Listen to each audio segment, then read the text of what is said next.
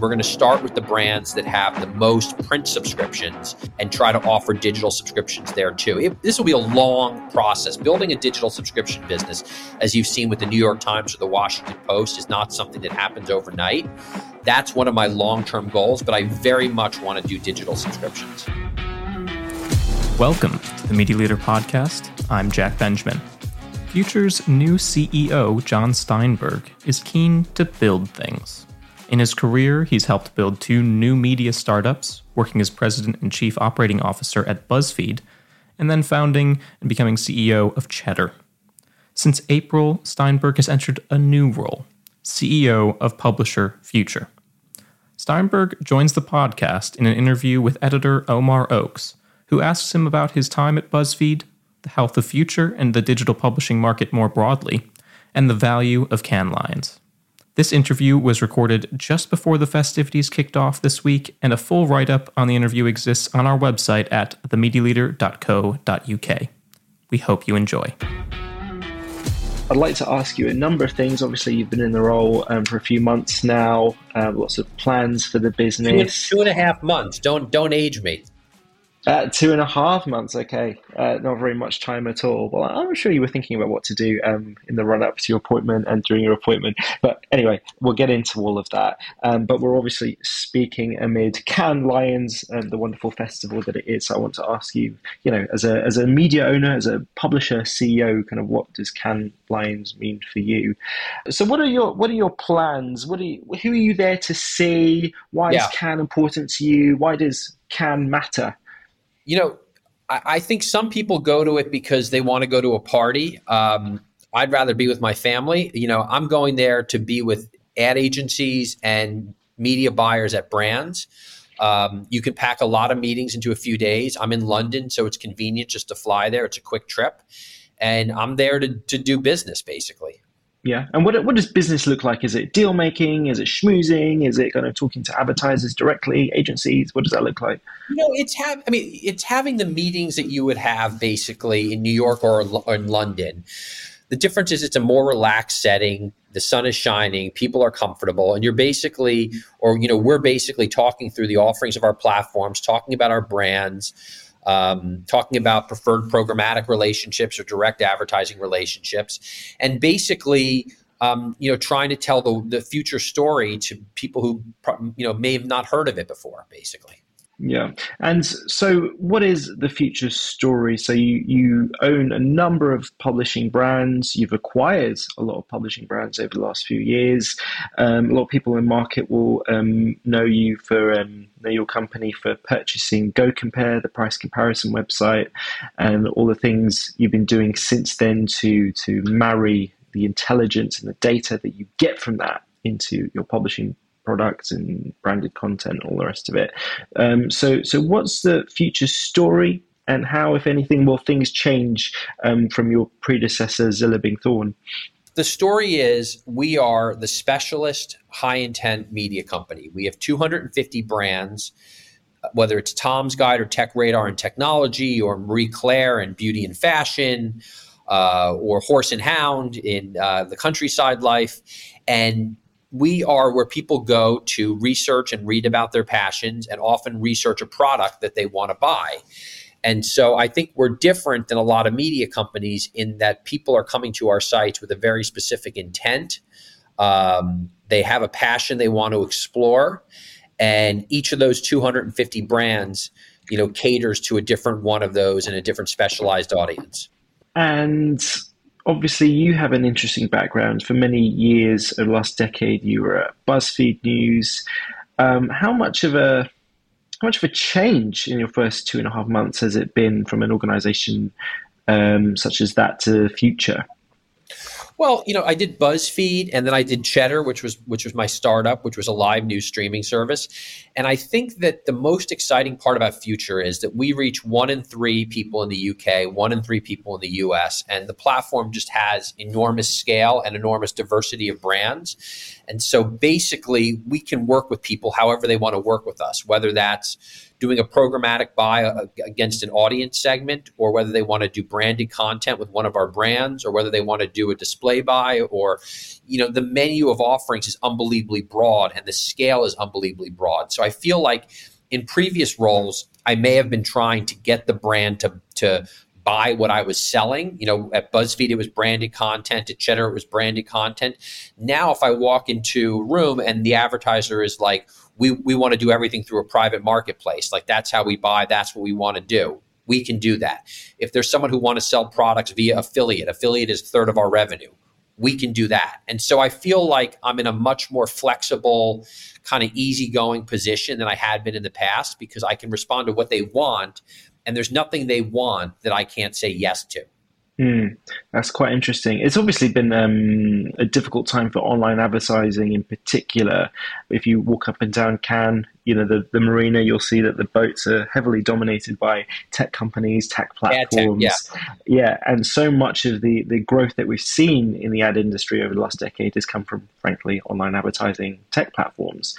Now, your share price, your company has been down by 46% roundabout in the last six months. Um, how, I mean, you obviously this, this is impacting your business quite a lot. I mean, how, how do you see the way forward? Well, the share price isn't impacting our business. I mean, we're, you know, we're doing what we do. We we had 400 million pounds of revenue in the half year. We had 130 million pounds of adjusted operating profit that converted to free cash flow. The financials of the business are very strong.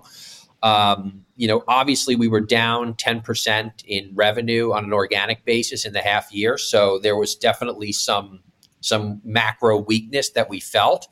But we're still executing on everything that we're doing, and the business is in remarkably strong shape. You know, there's a lot of AI fear right now that I think is in the market. The idea that AI is going to take away people's desire to go to specialized sites to read and research. I don't believe that a paragraph generated by AI is going to take away the need for specialist media. So I'm confident where we are. The share price will do what the share price does. It goes up, it goes down. You know, we're still uh, a billion dollar company right now You by market cap. You know, I, I, like to convert the pounds to dollars to get us over the billion. Uh, and and so I feel I feel very strong about the you know the hand of cards we've been dealt. So yeah, I mean, um, as well it can. There as as much as the market generally, there is so much talk about AI and the applications for not just media owners but advertisers as well. Um, so, you, uh, interesting. You use the word fear. I mean, is that generally? I mean, how do you, how do you? Some people talk about it as an opportunity. Where where do you see the opportunity first of all for AI within your own business? What are you What are you actively looking at right now in terms of saving money, doing things differently? Yeah, we, we made a chat bot on Tom's Hardware where you can go to Tom's Hardware, ask it any kind of hardware related question, like should I build or buy a PC? What graphics card should I get? And it gives you it, it's it's read fifty to hundred thousand articles that we have on Tom's Hardware. Anyone can go and try the bot right now, and it gives amazing results. It's far superior to site search that you would normally see on a site. So I think that's very productive. We're using it to generate. Um, technical specifications in articles right now. It saves on average 30% of a writer's time. So we're integrating AI in the business to improve the user experience and then also to improve our writers' efficiency. So that has been very much a plus and, and something that we're super excited about. A, a lot of what I see in terms of what's written about AI, it seems like frankly quite incremental things that we're talking about. You use the example of you know writing a paragraph generated by AI and how effective or useful is that really? Um, and I see a lot of that. I mean, how transformative more generally do you think AI is really going to be for publishing?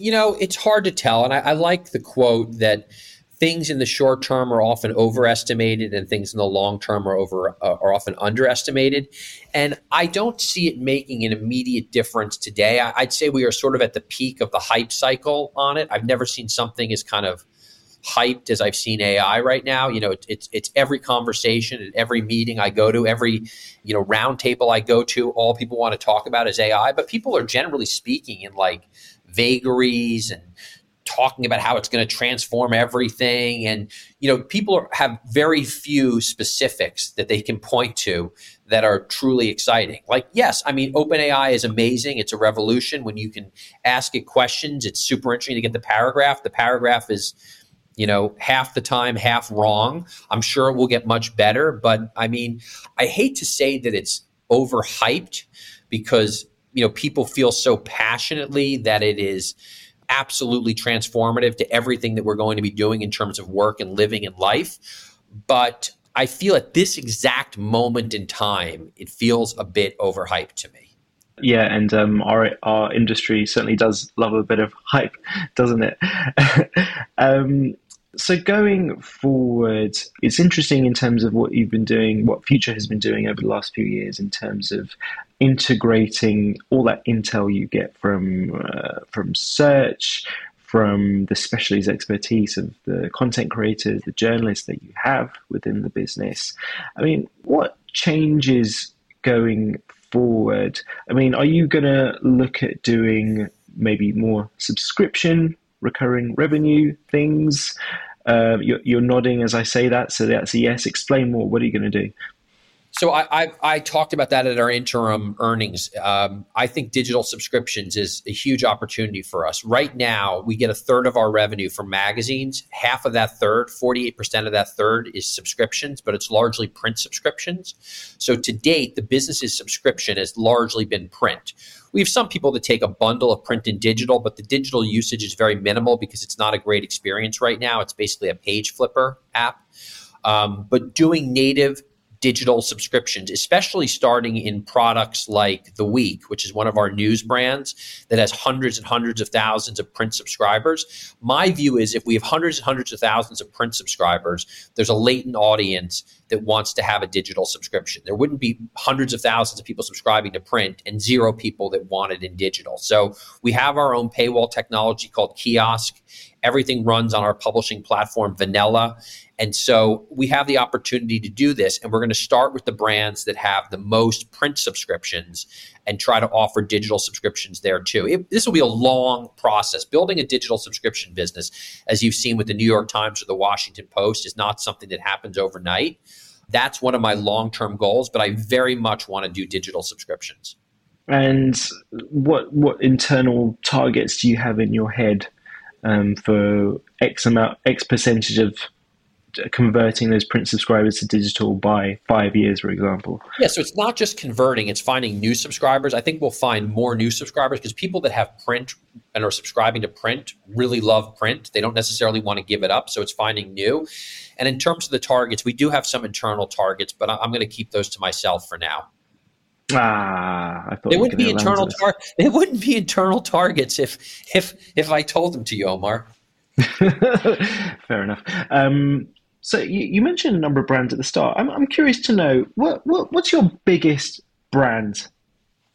I think our biggest brand that's a very interesting question like our biggest brand by scale is probably tom's guide or tech radar in the tech space right but you could argue that marie claire is the most well-known brand I, I think you know you could argue that country life or horse and hound have the strongest brands with the most heritage. But in terms of, of sheer scale of reach, it would be Tom's Guide and TechRadar. I think it's interesting more generally because when you say when you just mentioned about finding new subscribers for digital subscription, um, there are a lot of brands out there. The online marketplace is very noisy, and you, the comparison to print where you're kind of dealing with a lot of legacy subscribers who just like the product they like how it is in their hands they're used to it where if you're trying to offer new things to a new um, cohort of subscribers um, doesn't it get quite um, it's, it's quite a noisy marketplace and uh, do you almost have to look at creating new brands, maybe leveraging existing content, but looking at new brands in order to have cut through to that marketplace? I think I think strong brands have strong brands, and I think that that's one of the advantages that we have is that we're not starting from scratch. Like, you know, the Week is an unbelievably well-known brand. I would say it has close to the authority and respect that the Economist has, and so I think you can't build that from scratch. You can't build a country life. I'm going to a party this week for the Field. The Field is one of the oldest magazines still still printing at 170 years. So I think that brands take time to build. And when you have a strong brand, you want to do new experimentations on the back of them as opposed to starting things from scratch. Having started brands from scratch, like you know when i got to buzzfeed buzzfeed was a few years old but it was still you know a relatively small site and we only had 15 employees when i got to cheddar cheddar was starting from scratch it's much easier and you get much more of a jump start on things if you have a strong brand that people have already heard of and you can kind of cultivate a new product around that so i'm a big believer in in strong brands basically you're right. It's definitely noisy. I mean, and digital subscriptions is hard. Advertising is hard. Everything in media is hard. There's nothing that's easy in media. Do you think, um, generally, uh, as a business, you need to retip the balance towards proportionally less advertising, more revenue from subscriptions?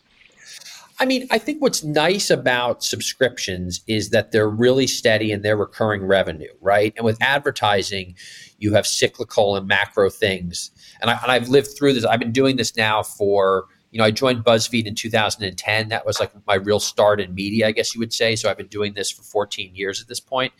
Um, you know, what's nice about advertising is there will always be a need for it and there are always budgets but there is times when brands in mass pull back or pull into a market. You know we just went through a period where there was a big tech pullback basically.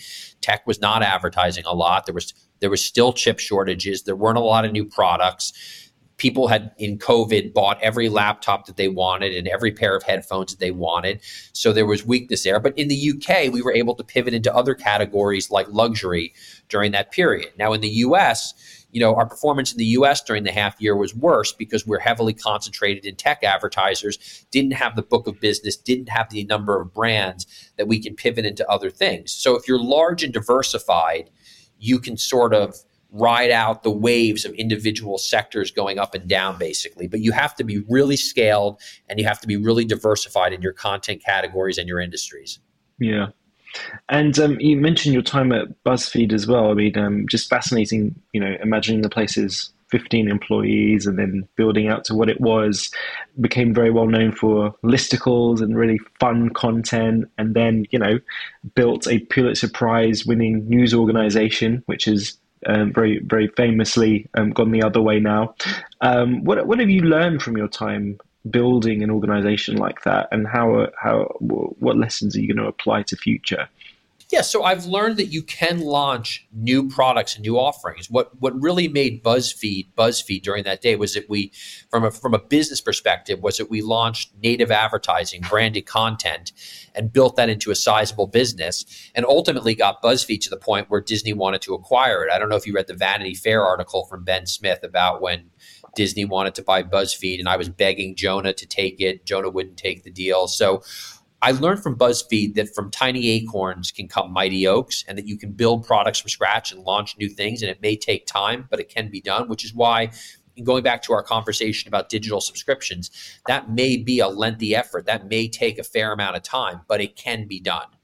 And I'm interested to know the process for you taking over this job. So you are very much a digital entrepreneur, if there, if there ever was one. I know there's a lot of those who, a lot of people who claim to be digital entrepreneurs, but you are legit. Thank you. I appreciate that. Very nice of you to say it. Wow, uh, it's true. Um, so, what number one? What motivated you, apart yeah. from compensation, to t- to take this job at Future, um, given given your background, and how did, how did you sell yourself? How did you get the job? This is a great question. Uh, so I wanted the job because I wanted to run a scaled internet business because that's what I know, internet media. That's what I've been doing that had great financials. And I didn't want to be selling advertising that was a hard sell. And so I knew that because this business had high intent, and I hate to keep repeating that, but that's really what makes us and Dotdash and Ziff Davis and Red Ventures different from a lot of other players, which is, you know, a third of our revenue is affiliate e-commerce, is people coming and buying stuff and us getting commissions. So like I wanted a business which had diversified revenue streams, had an advertising product that where you were advertising to people that were ready buyers, and I wanted it to have great financials. And there's basically the four companies that I listed. So when I got called by the headhunter, for the future job, I knew that I wanted to do it right away. And the only question was, what, you know, would I move the whole family to London? And I talked to the family, and the family was, you know, was on board with that. And so we made the decision to move to London, which is a big switch when you have a 13 and a 14 year old. So mm. that was why I wanted to do it. I sold myself as an entrepreneur and as someone who launched new products and innovated and tried new things. One of the things that I'm trying now is we have 180 million followers on social and are very doing very little to monetize them. And so I want to do branded content on social, short form video, and sell packages like our brand Who What Wear already does into social video, into short form video, and make that part of the packages that we take to market. And so I basically came to the board with three to five ideas that I had for things I wanted to do and enhance, many of which I, I, mentioned to you today, many of which I mentioned at the interim results. And if the board had decided to go with someone who had more PLC experience, it wouldn't have been me because I didn't have PLC experience. Now, I'm really lucky that I have a CFO who's spectacular, Penny, who has um, tremendous PLC experience. And I think so. What they decided was what the company needed was product innovation, traffic diversification, growth. And if anybody had a shot at doing that, it would be me. I think that's how. I think that's the conclusion that they came to. That's fascinating. And uh, another thing about Future is um, we, we mentioned it already. Um, a lot of acquisition activity over the last few years, um, and it's it's obviously 2023. It's a more difficult market to do that now. Is the M and A tap off at Future for the time being? Yeah, the M&A tap is not off. I mean, given where our share price is, you know, we look to do acquisitions that are accretive, acquisitions whose multiple after we take out cost synergies is not higher than ours. And so that limits what we can do, but we will uh, hopefully be able to do what we call bolt on acquisitions, smaller media properties that we add to the mix. We have an active pipeline, we're looking at them. And so I wouldn't say the tap is off, but I would say that like it'd be it'd be impossible for us to do a transaction like GoCo right now, something of that scale and size at that price. We simply couldn't do it because you know our stock doesn't have the multiple right now to be able to do something like that. But we we, we do want to do acquisitions. And finally, what is the one thing you are most excited about at Cannes Lions? About doing, seeing, doing, hearing? Yeah. So, you know, WPP has this event called Stream that they do in Cannes on a little island. And it is the best collection of media agency people uh, and brands of any event that I've ever gone to. I've gone to it three or four times. And for me, that is always the highlight of Cannes and is as much a reason I go as taking meetings on the Croisette is. Great. Jon Steinberg, CEO Future, thanks very much for talking to the media leader. Thank you for having me. Thank you for listening to the Media Leader podcast. This episode was edited by our production partners, Trisonic. You can find and listen to all our episodes on our website at themedialeader.co.uk or wherever you get your podcasts. But just remember, please do subscribe to be notified when we release our next episode. From all of us at The Media Leader, I'm editor Omar Oakes. Our executive producer is Jack Benjamin. See you next time.